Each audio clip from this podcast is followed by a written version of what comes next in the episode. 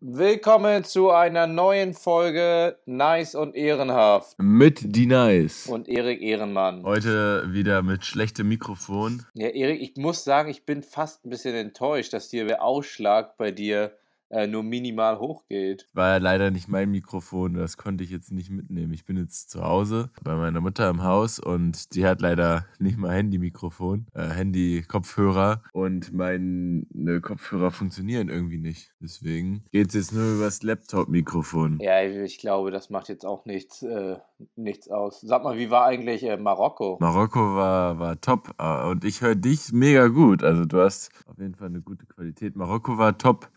Ähm, war richtig, richtig schön und äh, wer da ein bisschen bei Instagram dabei war, der hat, hat da auch ein paar Stories. Jetzt am Ende habe ich noch so ein, äh, von den letzten Tagen ein paar Bilder gepostet und ein paar Videos und so. Ja, es war echt richtig cool, hat mich voll überrascht. Das Land einfach. Ich bin hingeflogen, waren die letzten Jahre auf Teneriffa oder Lanzarote und ich habe irgendwie so was ähnliches erwartet oder ich weiß gar nicht, was ich erwartet habe und es ist wirklich komplett anders. Und was ich vor allem heftig fand, war, waren diese Händler auf den Märkten. Also ich habe, ich, ich mag es eigentlich voll gerne zu handeln. So im Urlaub, ich handle nie zu Hause, aber im Urlaub handle ich immer um alles. Aber in, in Thailand handelst du ganz normal und dann irgendwann kriegst du den Preis raus, den das, den, den das wirklich, äh, den das kostet, wirklich. So, und dann kannst du hingehen und den Preis sagen und dann kriegst du es für den Preis. So in Marokko ist das so, das wollen die gar nicht. Die wollen handeln, wirklich. Bei jedem Scheiß wollen sie handeln. Du gehst da hin, du sagst den Preis, den du weißt, safe, das kostet so viel. Für den Preis, da verdienen die Geld. Und dann sagen die, nee, statt 50 dann irgendwie 80 so. Und dann sagst du, nee, das kostet 50, das weiß ich. Nee, 80, okay, for you, my friend, 75, so ungefähr. So, und dann denkst du dir so, Alter, das kostet 50, jetzt gib mir das für 50. Und am Ende kriegst du für 55 oder so. Ey, das sind echt solche Füchse. Erik, alle. du bist ein richtig geiler Prototyp Deutscher, der da dann immer ordentlich am Handeln ist, auf jeden fällig, glaube ich. Ja klar, die wollen dich auch alle bescheißen. Alle. Alles Verbrecher. Die sehen helle Haut, blonde Haare und die denken, du bist so ein reicher Turi, der da richtig viel Geld loswerden möchte. Ja, die kennen dich jetzt ja auch aus dem Fernsehen, Erik, ne? Ist ja nicht so, dass ähm, Erik Ehrenmann äh, ein unbekannter Mensch Natürlich, ist. ich wurde da wie ein König behandelt. So, die haben schon von weitem Erik Love Island gerufen und haben mich dann auf ihren Schultern hingetragen. ich kann mir das bildlich sehr gut vorstellen. Das wird wahrscheinlich ungefähr so gewesen sein wie unser äh, Podcast-Anzeigebild. Ja, natürlich. Nur, dass das ungefähr drei Marokkaner waren unter mir. Hammer. ja, äh, und wie ist es jetzt zurück in Deutschland zu sein? Du warst ja jetzt auch länger nicht mehr hier, oder? Du warst ja direkt nach Love Island Richtung Österreich, oder? Ja, das hast du mir schon beim Telefonieren gestern, glaube ich. Und da ist mir das erst aufgefallen. Ja, ich bin nach Love Island, bin ich in München gelandet, war dann noch zwei, drei Tage da bei meiner Cousine und auf dem Oktoberfest mit ihr. da war ich gleich wieder in Innsbruck und dann gar nicht in Deutschland. Aber es ist mir jetzt gar nicht so aufgefallen. Also ich sehe da auch eigentlich nicht so den riesigen Unterschied zwischen Deutschland und Österreich, auch wenn es jetzt für Österreicher vielleicht kränkend ist, aber Österreich ist gefühlt mehr wie ein Bundesland als. Also es ist einfach wirklich nicht viel anders. Jeder, der mal in Österreich war, kann das bestätigen. Oder denke ich mal, dass er es ähnlich sieht. Es ist einfach nicht wie, wie Marokko und Deutschland, so ungefähr. Und Berlin hat zu München einen größeren Unterschied als Innsbruck zu München. Ja, ich hoffe, da hast du dich jetzt nicht in irgendwas verrannt und wenn du zurück nach Innsbruck kommst, steht deine Wohnung in Flammen. Da muss wirklich aufpassen. Hast du denn schon alle Weihnachtsgeschenke besorgt? Ja, das habe ich. Und dieses Jahr ist echt, ist, ist echt gut geworden. Ich habe schon mal in einem anderen Podcast gesagt, ich bin da kein sehr talentierter Mensch mit Geschenken und so weiter. Aber dieses Jahr habe ich mir wirklich Mühe gegeben. Ich glaube auch deswegen, weil ich das da schon so angekündigt habe, dass ich immer nur schlechte Geschenke habe, ähm, habe ich mir mich dieses Jahr mal richtig reingehängt, habe mir Gedanken gemacht und jetzt mit Marokko auch, weil ich, wir waren da mehrere Tage auf dem Markt, auf den Märkten unterwegs. Ich habe den einen Tag war ich so erschöpft am Abend, weil ich stundenlang gehandelt habe das ist so anstrengend einfach. So eine Sache habe ich so eine, Latein, so eine scheiß Laterne, habe ich am Ende für, also der wollte erst 120, da habe ich gesagt 10. So, da hat er gesagt 110, da habe ich gesagt 15. Und am Ende nach so einer halben Stunde Handeln haben wir uns bei 41,5 getroffen. Ich merke schon, das Thema lässt dich nicht ganz los. Ich habe eigentlich probiert, so einen leichten Umschwung auf unser erstes Thema zu machen und dann müssen wir direkt wieder zurück zum Handeln. Und ehrlich gesagt weiß ich jetzt gerade nicht, wie, wie ich wieder eine Überleitung schaffen soll. Überleitung ging natürlich in Richtung Weiß ich gar nicht, was, was ist denn unser Weihnachten? Ist doch gar nicht, das war unser letztes Thema. Ja, aber ich wollte jetzt so schön Weihnachten alle Geschenke und dachte so, hast du vielleicht ein paar Klamotten zum Verschenken? Ach so. Ah. Ja, Klamotten. Also ich habe ich hab, ähm, in Innsbruck schon so ein kleines Weihnachten mit meiner Cousine gefeiert und da habe ich mehrere Kleidungsstücke geschenkt bekommen. Da weiß man natürlich, bei Klamotten äh, ist natürlich immer die Frage, wo kommt denn das Zeug her überhaupt? Dennis, weißt du immer genau, wo deine Sachen herkommen? Das sind ja ziemlich äh, spezielle Klamotten. Äh, ehrlich gesagt weiß ich es nicht, aber ich habe ja mal für ASOS gearbeitet, drei, vier Jahre lang und habe jede Woche Klamotten bekommen. Und ich glaube, ich habe mir jetzt seit fast zwei, also was heißt, ich glaube, ich jetzt seit einem Jahr arbeite ich nicht mehr für die und seitdem habe ich mir auch definitiv keine Klamotten mehr zugelegt, würde ich fast behaupten weil ich einfach, meine Kleiderschränke sind voll mit Klamotten von irgendwo. Und ehrlich gesagt habe ich keine Ahnung, von wo die kommen. Weil man kennt ja diese Horrorgeschichten von irgendwelchen Fabriken in Bangladesch. Und ich war ja selber in Indien und kann mir das vorstellen, wie es da abgeht. Also in Bangladesch nicht, aber in Indien. Und das möchte man natürlich nicht unterstützen. Natürlich aus ethischen Gründen, wegen den Menschen, dann aus, dann aus ökologischen Gründen, weil die einfach alles irgendwo hinkippen und mega die Emissionen haben und so weiter. Und da ist manchmal schwierig, irgendwie Kleidung zu finden, die nicht so hergestellt ist, weil wo, woher weiß ich, dass der Pulli, für den ich dann 5 Euro mehr bezahle, dass der wirklich nicht. Ja, ich glaube, ganz häufig weiß man das einfach nicht. Es, es wird, also ich habe ehrlich gesagt probiert vor dem Podcast so ein bisschen Research zu betreiben und die meisten Dokus über diese Themen, über das ganze Thema, so Kleidung produzieren, oder ähm, Fabrikarbeiter in Bangladesch oder sonst wo Indien. Das ist einfach schon alles richtig, richtig alt. Ich habe so ein bisschen das Gefühl, das war vor drei, vier Jahren richtig das krasse Thema. Und jetzt probiert, gerade wenn du es so eingibst in die Suchfunktion bei Google oder bei YouTube, kommt immer nur Nachhaltigkeit, ähm, Fair Fashion, Fair Fashion Mode heißt das, glaube ich.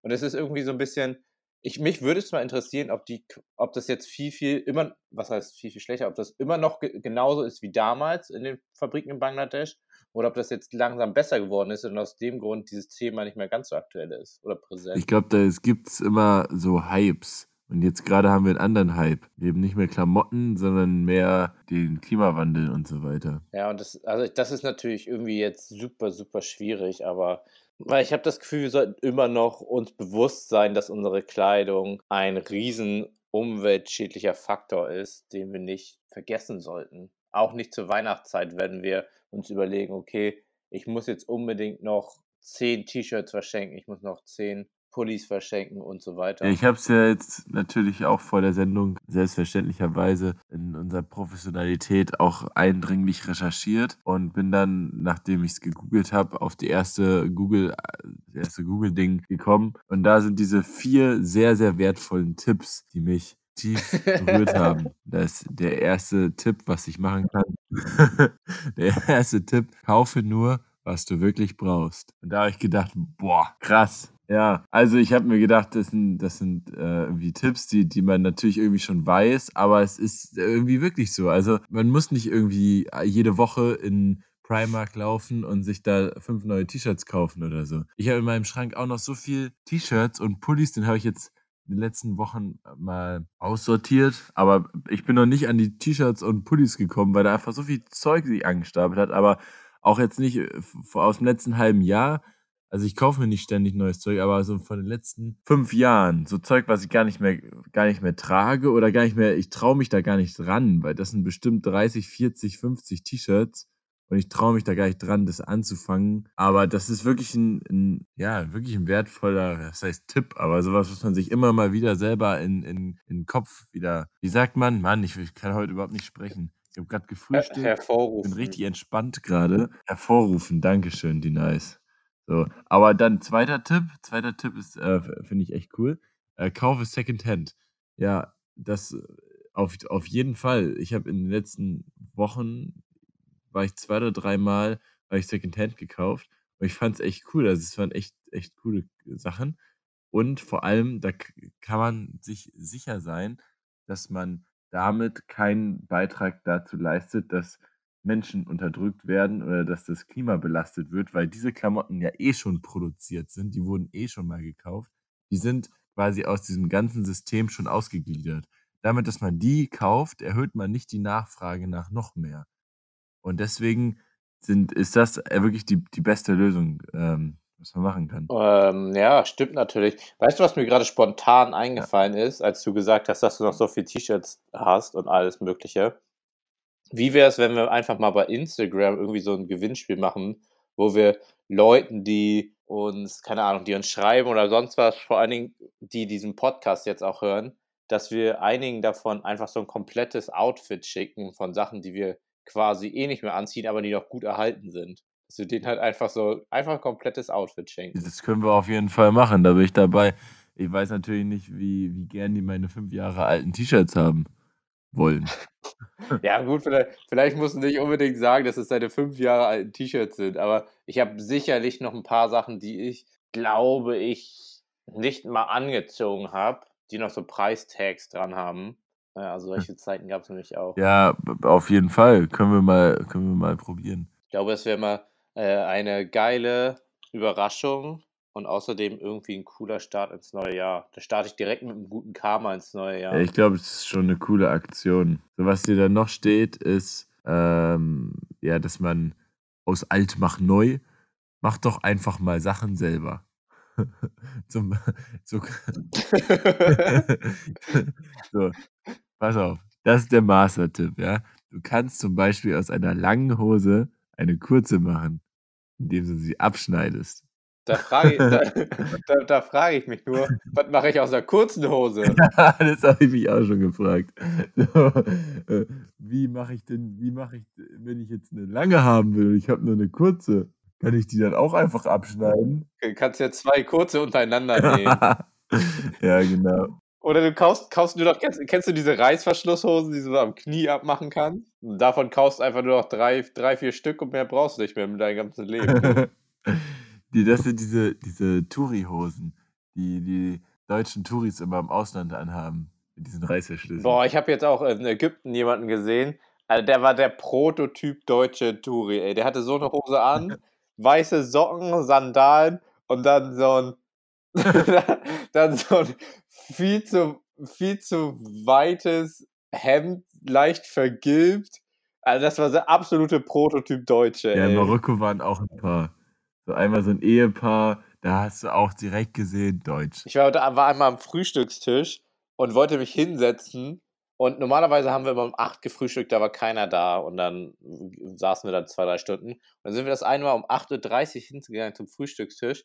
Ey, auf vier Tischen lagen Bücher oder irgendwelche Gegenstände für Leute, die sich die Sitzplätze in der Sonne oder im Halbschatten schon reserviert hatten.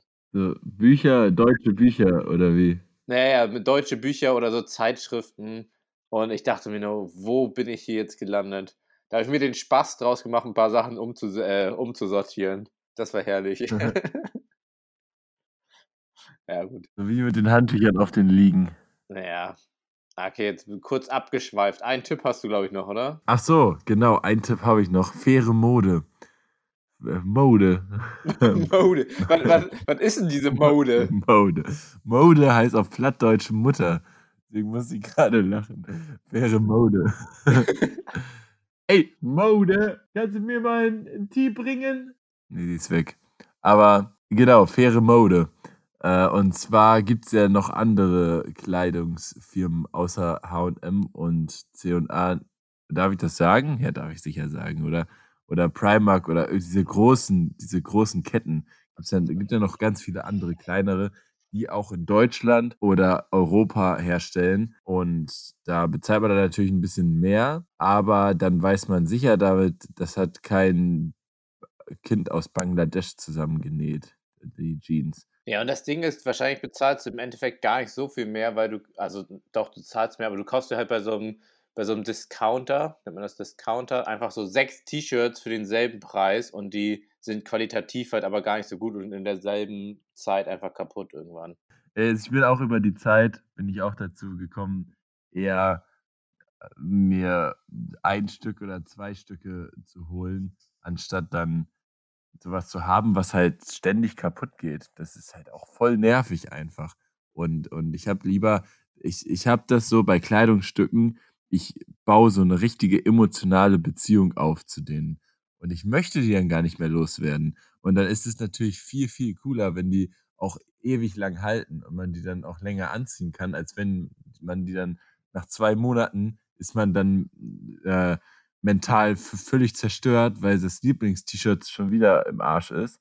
Und dann muss man schon wieder äh, zum, zum nächsten T-Shirt springen, wie so eine Kleidungsnutte. Meinst du das gerade ernst? Wie, was meine ich ernst? Also ich, für mich ist das voll schwierig nachzuvollziehen, weil ich so zu meinen Klamotten gar keine Bindung habe und wenn die halt kaputt sind, sind die halt kaputt. Weil ich benutze die halt immer richtig intensiv. Ich springe damit irgendwelche Wasserfälle runter, fahre da mit so einem Motorrad ja. und das geht so viel kaputt und es mich interessiert es aber auch einfach gar nicht, ob das jetzt kaputt ist oder nicht. Echt? Ja, also mich schon. Ich habe eine, eine kurze Hose, das ist so eine ganz normale Sporthose, weißt du, eine schwarze Sporthose. Die habe ich so bei, ähm, die habe ich in Kanada angehabt, zwei Monate lang. Dann habe ich die danach in Skandinavien angehabt, zwei Monate lang. Und seitdem ist das irgendwie so meine Reisehose geworden. Und dann war ich immer mit dieser Hose unterwegs. Und da sind noch so Brandlöcher drin aus Kanada vom Lagerfeuer. So, ich, das ist wie ein Tagebuch. Ich weiß ganz genau, was ich mit der schon alles gemacht habe, wie viel zehntausende Kilometer ich mit der schon gereist bin. Und das ist wirklich, also die habe ich immer noch. Die ist jetzt bestimmt schon acht Jahre alt oder so. Und die würde ich auch auf keinen Fall weg, weg, wegpacken irgendwie. Mir wurde einmal beim Reisen der, Ruck, der komplette Rucksack geklaut. Alles weg, Tagebuch auch und so, aber die Hose natürlich nicht, weil die hatte ich halt an. So, und das hast du gar nicht, oder wie? Nein, das habe ich überhaupt nicht. Das ist für mich gerade irgendwie was voll Neues, was ich so höre. Guck mal, ich, das liegt, glaube ich, daran, dass ich einfach zwischendurch so viel Kleidung hatte und ich habe die dann immer weitergegeben an Freunde. Ich habe meinem Bruder, glaube ich, zwei Kleiderschränke damit voll gemacht und ich weiß, ehrlich gesagt meistens gar nicht, wo das sind. Und auf jeder Reise verliere ich mindestens fünf Kleidungsstücke. Ah, krass. Ja, das ist bei, bei mir auf jeden Fall. Ich habe so richtig, ja, ich, ich kenne meine, meine Klamotten so richtig in und das ist wie, wie eine Beziehung, die ich zu denen aufbaue. Du bist schon ein kleiner Freak, ey. gibt's, gibt's da ein Wort für? Ja, wie, wie heißt das? Ein sich in Gegenstände verliebt? Keine Ahnung, ich kenne nur dieses eine Video, wo sich so ein Typ in so, so, eine, so, so eine Lok verliebt und er probiert immer mit dieser Lok zu schmusen. ja, so schlimm ist auch nicht. Aber ich hab's dann, ja, ich weiß nicht, ich, ich fühle mich dann wohler in Klamotten, die ich, die ich kenne. Krass, also kann ich halt gar, also das kann ich irgendwie gar nicht nachvollziehen. Das gibt es für mich halt einfach nicht. Aber. Ja, lassen wir das, das geht jetzt irgendwie. Das geht hier gerade in, in eine ganz verrückte Richtung. Das ist ungefähr genauso verrückt, wie wenn man ähm, eine Untersuchung gegen sich laufen hat und dann plötzlich einfach alle Daten von seinem Handy löscht und das noch gebilligt wird von der Bundesregierung. Noch krasser wäre, wenn man dann noch Minister wäre. Das wäre heftig. Ja, da fällt mir jetzt gar kein Beispiel zu ein, außer ähm, vielleicht von Boah, EU-Kommissar, das wäre dann noch heftiger, wenn man das dann. Die EU-Kommissionspräsidentin. Aber wenn, wenn, es sowas geben würde, da, da müsste man sich wirklich hinterfragen, ob es noch alles äh, vernünftig läuft in unserer Welt. Ja, das wäre ja ein Skandal. Das wäre wär wahrscheinlich der größte Skandal, den wir ehrlich gesagt in den letzten Jahrzehnten in Deutschland hätten gehabt haben, hätten tun sollen, müssten. ja. Ich bin mir sicher, alle Leute würden sofort auf die Straße gehen. Also, wenn das wirklich vernünftig publik gemacht worden wäre, sowas, dann definitiv. So, jetzt, jetzt schieß doch mal los. Was ist denn da passiert? Äh, ähm, wir haben uns angenommen, das Thema Bundeshaushalt etwas zu untersuchen, beziehungsweise uns wird geschrieben, nachdem es jetzt ja Weihnachtsgehälter gab und die Leute auch wieder brav ihre Steuern gezahlt haben, wurden wir gefragt, ganz ehrlich, wozu bezahlen wir eigentlich die ganzen Steuern? Da haben wir die gute Seite gefunden, die heißt bundeshaushalt.de, beziehungsweise Erik, du hast sie ja gefunden. Und wir haben mal geschaut, wofür der Bundeshaushalt wirklich Geld ausgibt. Und da ist es uns natürlich das Bundesministerium der Verteidigung als zweitgrößter Ausgabeposten sofort ins Auge geschossen. Ja, genau. Das ist nämlich ganz cool, dass äh, wir in einem Land leben, wo man nicht irgendwas glauben muss oder so persönliche Meinung haben muss zu solchen Themen, wozu es einfach Fakten gibt oder Zahlen gibt.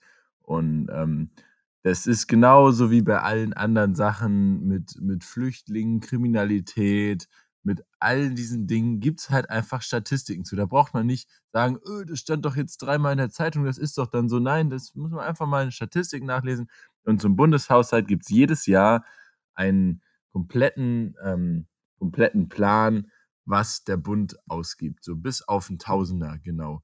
Es sind insgesamt 356 Milliarden 400 Millionen Euro, die der Bund ausgeben kann. Und das ist alles aufgelistet auf der Seite bundeshaushalt.de. Kann jeder nachlesen. Da braucht man nicht sagen, so, äh, da gibt man jetzt so und so viele Milliarden dafür aus. Ja, äh, kann man ja irgendwie glauben oder so, oder man liest es halt nach. Und äh, das haben wir nachgelesen auf der, ja, auf der Seite. Weiß jetzt nicht, was ich noch sagen soll. Aber interessant finde ich auch, bevor wir zur Verteidigung vielleicht kommen, der erste Punkt weil das sind das die größte Ausgabe des Bundes. Das ist Arbeit und Soziales und dabei sind über 100 Millionen, äh 100 Milliarden Ausgaben vom Bund für die ähm, für Rentenversicherung. Das heißt, unser Rentensystem, so dass die arbeitenden Leute zahlen für die Rentner, es funktioniert schon lange nicht mehr. da muss man über 100 Milliarden zuschießen, dass überhaupt noch eine Rente ausgezahlt werden kann. Und dann sind die Renten auch noch so niedrig. Und da steuern wir, das, das, ich, ich frage mich immer wieder, ob das den meisten Menschen bewusst ist. Wir steuern in eine echt große Krise da eigentlich hin, weil äh, es wird immer mehr, immer mehr alte Menschen geben und immer weniger junge arbeitende Menschen, die das bezahlen. Und es funktioniert ja jetzt schon nicht mehr. Wie soll denn das in 10, 20, 30 Jahren dann funktionieren? Ja, ich schau, ich bin, ich bin gerade nochmal genau raufgegangen auf die prozentualen Anteile und es ist wirklich fast immer Zuschuss, Zuschuss, Zuschuss, Zuschuss, Zuschuss. Und e, ehrlich gesagt habe ich ja. mich vor diesem Podcast mit der, mit der größten Ausgabe gar nicht so sehr beschäftigt, weil ich sofort aufs Verteidigungsministerium geschaut habe, wegen dem ähm, Van der Leyen-Skandal. Aber ich finde es gerade mega interessant, mir das anzuschauen. Aber ehrlich gesagt glaube ja. ich, dass ich mich damit noch ein bisschen mehr auseinandersetzen wollen würde da, und wie das das nächste Mal weiter diskutieren, weil das sieht mega interessant aus. Vor allen Dingen auch so Thema Altersarmut und sowas. Das wäre eigentlich ein sehr interessantes Thema. Machen wir nächstes Mal, nächstes Mal einen Podcast. Als ich diese Seite gefunden habe oder irgendwie bin ich darauf aufmerksam geworden, hat mich das aber wirklich auch erstmal schockiert, dass nämlich der zweite Post, zweitgrößte Posten vor ähm, Verkehr, vor Bildung, ähm, was ist da noch? Bundesministerium des Inneren, Gesundheit, äh, Familie und sowas. Vor den ganzen Sachen steht einfach Verteidigung mit 43 Milliarden. Und da frage ich mich, habe ich mich als erstes, war mein erster Gedanke, gegen wen verteidigen wir uns überhaupt? Äh, und wozu brauchen wir 43 Milliarden? Wenn man immer wieder hört, die Bundeswehr hat ja überhaupt nichts, was einsatzfähig ist.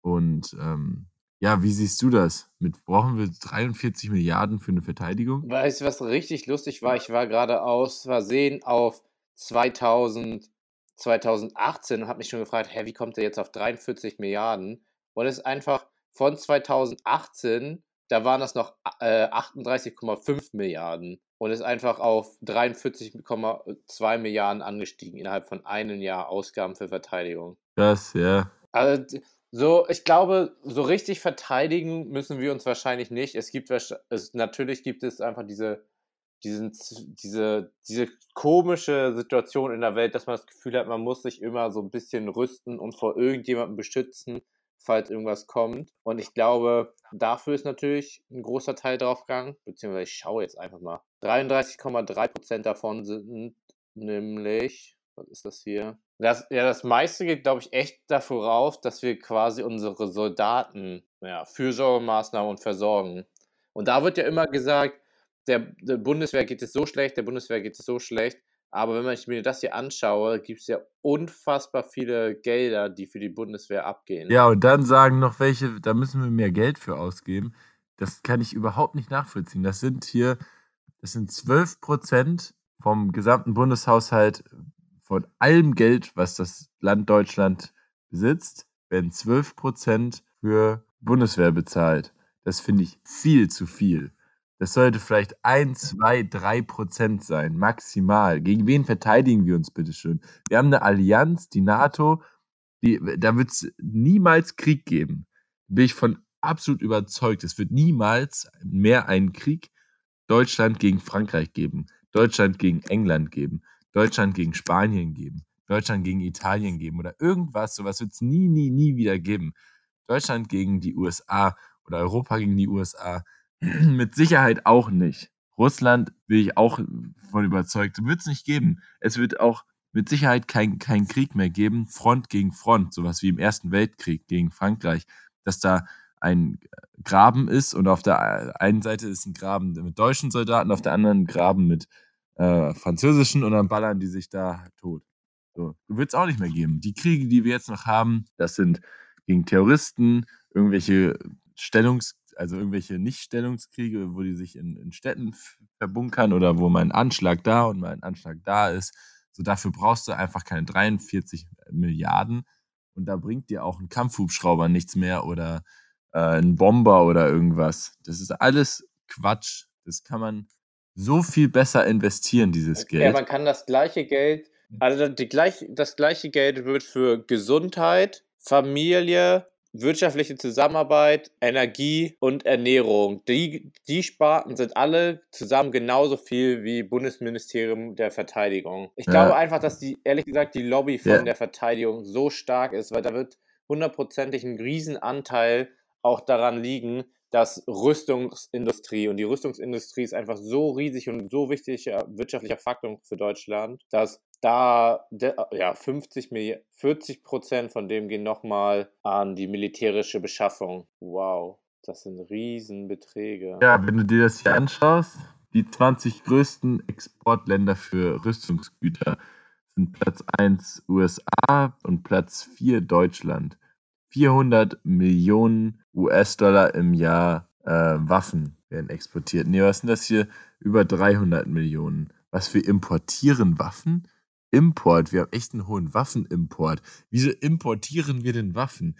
Dieses ganze Waffengeschäft. Man, man ärgert sich über Flüchtlinge, aber man verkauft Waffen in den Nahen Osten. Panzer. Ich meine, wozu braucht ein Land Panzer? Was macht das damit? schafft das für Sicherheit mit Panzern.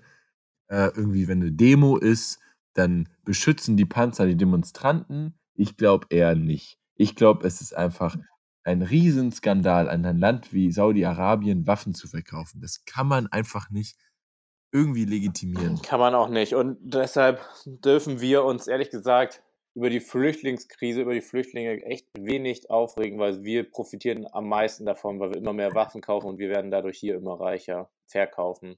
Natürlich. Aber ja, jetzt mal was ganz anderes, wo ich schon hier echt im schlechten Mut bin und wir damit ja auch eigentlich eingestiegen sind, dass Ex-Verteidigungsministerin Ursula von der Leyen sich quasi, da, da gab es ja diesen Beraterskandal, da wo sie quasi so vetternwirtschaftmäßig, aber ich glaube, es ist noch nicht, noch nicht äh, rechtskräftend, deshalb wahrscheinlich vetternwirtschaftmäßig ähm, mehrere hundert Millionen verschoben haben soll. Und um das jetzt alles auszuwerten und zu untersuchen, wurde quasi ihr Handy genommen, das zur damaligen Zeit benutzt wurde. Das war, glaube ich, im März hat sie es gehabt, wurde es untersucht, dann hat sie es im August wiederbekommen, beziehungsweise August ging es zurück zur Verteidigungsministeriumstelle, aber es war noch nicht freigegeben und es wurde immer noch weiter untersucht. Und jetzt sind einfach richtig viele Daten von diesem Handy gelöscht worden. Es heißt sicherheitsgelöscht. Der Bundestag hatte laut Welt vor der Löschung beantragt, das Handy als Beweismittel einzustufen. Und dann wurde halt einfach alles gelöscht. Und die ist jetzt. Was, was, was genau ist von der Leyen jetzt gerade? Ursula von der Leyen. Was genau ist sie jetzt gerade? EU-Kommissionspräsidentin ist sie, glaube ich, oder? Ja, da kannst also wirklich, manchmal frage ich mich wirklich, wer wie einen Job bekommt. Ich meine, das ist so, dass die EU-Kommission das einzige Organ ist, was EU-Gesetze vorschlagen darf. Also EU-Parlament auf jeden Fall nicht. EU-Kommission, was gibt es da noch? EU-Rat ja. und EU-Rat der EU oder irgendwie sowas. Ja, das ist auch alles so aber es funktioniert ja, also funktioniert ja fast, würde ich sagen. Alleine, äh, ich habe mir gerade die von der Leyen Karriereleiter angeschaut. Da siehst du halt schon, dass irgendwas falsch läuft, weil es geht ja davon aus, dass die Karriereleiter irgendwie hochklettert. Und als erstes war sie niedersächsische Ministerin für Soziales und dann Bundesministerien für Familien und dann kam Arbeit und Soziales und danach Verteidigung. Das heißt, Verteidigung wird ja immer noch als höchstes, als höchste Stufe quasi angesehen, was halt echt brutal ist, meines Erachtens. Da hat sich ja auch jeder drüber gewundert, wie jemand, der erst Soziales, dann Bundesministerin für Familie, dann für Arbeit, auf einmal Verteidigungsminister ja, wird. Das, das liegt am großen Geld. Muss, es wäre interessant mal zu sehen, mit wem sie quasi so Verknüpfung hat. Ich traue mich fast gar nicht darüber zu reden, weil ich habe das Gefühl, dann werde ich hier gleich abgehört und morgen steht so ein Spion vor meiner Tür. Ja, das glaube ich nicht. Also ich bin noch davon überzeugt, dass wir in einem Land leben, wo man alles sagen kann, was man möchte, solange man nicht beleidigt oder zu irgendwas aufruft. Also ihr sie jetzt zu lynchen oder so. Und so eine Kritik kannst du schon loswerden. Es hat da, ich weiß noch, damals da hat sich, war das ein Riesenaufschrei. Wieso wird so jemand Minister der Verteidigung, der da überhaupt keinen Plan von hat? Und das ist ja auch öfters so bei Ministern. Die haben überhaupt, also teilweise wundert man sich, warum solche Leute genau in diesem Teilbereich jetzt Minister werden. Ja, das liegt doch auch alles nur an der Macht und an dem, an dem Geld. Also ganz ehrlich, die meisten Politiker meines Erachtens sind halt einfach vollkommene Fehlbesetzung. Was ich gerade gelesen habe, nach der AK 47 ist das Heckler-Koch-Gewehr G3 ist das meist, meist gehandelte oder meist exportierte Gewehr auf der Welt. Man, man weiß ja auch nicht, wo das ganze Zeug hingeht. Wenn man es einmal verkauft hat, verschwindet es teilweise. Es gibt in Österreich, ich fange mal so an, es gibt in Österreich äh, ein, ein bisschen anderes System mit dem Abitur, also mit dem Matura. Und dort gibt es zum Beispiel HTL, sind solche, das sind so, so praktische Schulen. Ich habe das System auch noch nicht so ganz durchblickt, aber es gibt verschiedene Kernbereiche davon. Zum Beispiel wie künstlerische HTL oder so, dann lernen sie viel zeichnen und so, keine Ahnung. Und es gibt auch, äh, es gibt eine HTL für ähm, Ingenieure oder sowas. Dann hat man, glaube ich, mit dem Matura, also mit dem Abi, hat man schon eine, eine, halbe Berufsausbildung oder so. Das ist echt krass. Also die lernen das, also die, die haben auch voll den Durchblick danach. Also ich habe es ja im Studium gemerkt, die kannten das alle schon. Und dann gibt es eine HTL für Rüstungssachen. Und da habe ich mich gefragt, boah, krass. Da, da lernen dann so 16-Jährige, wie sie einen Panzer entwickeln. Und es ist, es hat für mich überhaupt keinen Mehrwert, Rüstungsgüter zu produzieren oder zu entwickeln. Ich habe gerade irgendwie den Faden verloren und weiß nicht so genau, worauf du hinaus willst. Ich, ich wundere mich auch gerade darüber, wie, wie pazifistisch. Ich war ja bei der Bundeswehr, wollte mir das anschauen, alles. Aber ich bin wirklich, nach, nachdem ich das alles gesehen habe, wie das abläuft und so, bin ich wirklich ein ziemlicher Pazifist geworden. Also Krieg ist einfach etwas, was keinen Nutzen bringt. Niemand. Ich finde das auch ganz interessant. Ich habe vor ein paar Tagen mit jemandem geredet, der bei der Bundeswehr war und der meinte auch einfach nur zu mir, ganz ehrlich, jeder, der bei der Bundeswehr ist, der findet das einfach scheiße, weil man macht einfach nur Kacke. So. Und jeder weiß das irgendwie, der da ist. Und einem wird es immer wieder gesagt, ja, ey, mach irgendwie was Vernünftiges, mach, geh, mach nicht hier hin. Aber es ist halt einfach eine sichere Stelle, die vom Staat halt einfach gut finanziert wird. Ich meine, wenn du zum Bund gehst, verdienst du meistens das Dreifache von deinem zivilen Dienst. Und das ist echt so, wo ich mir denke, ey, das ist einfach eine völlige Falschverteilung, die momentan im deutschen, im deutschen ähm, System abläuft. Vor allen Dingen, wir, jetzt können wir nochmal den äh, diese, quasi den Schwung zum Anfang schaffen.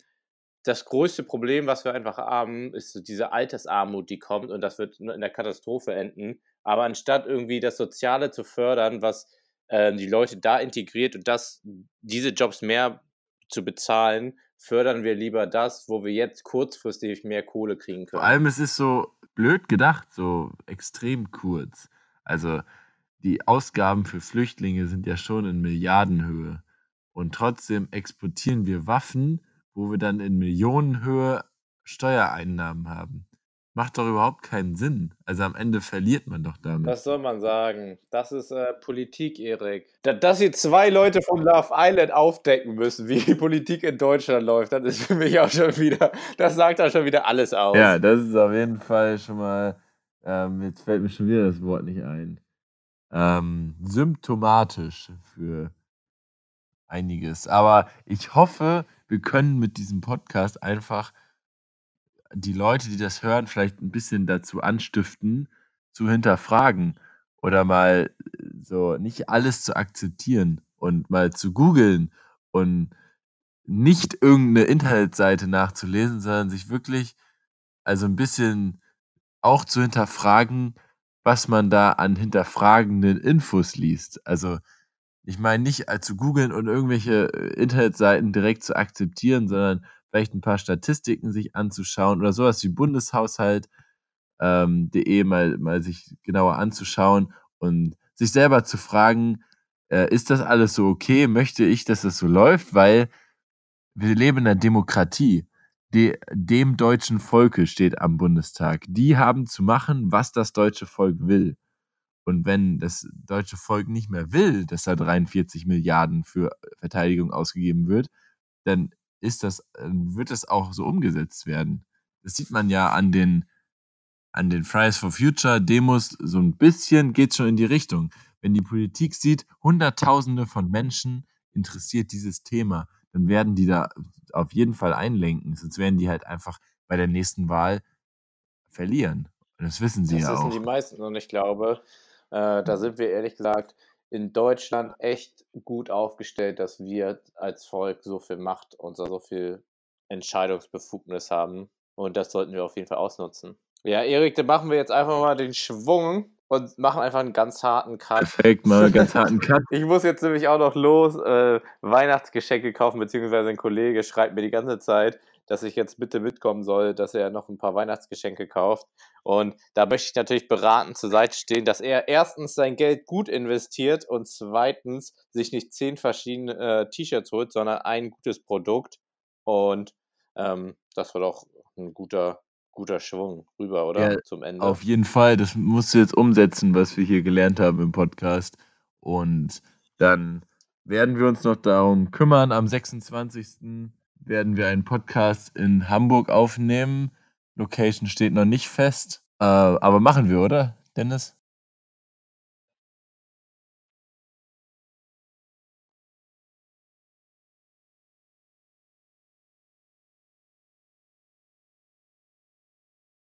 Ja, ich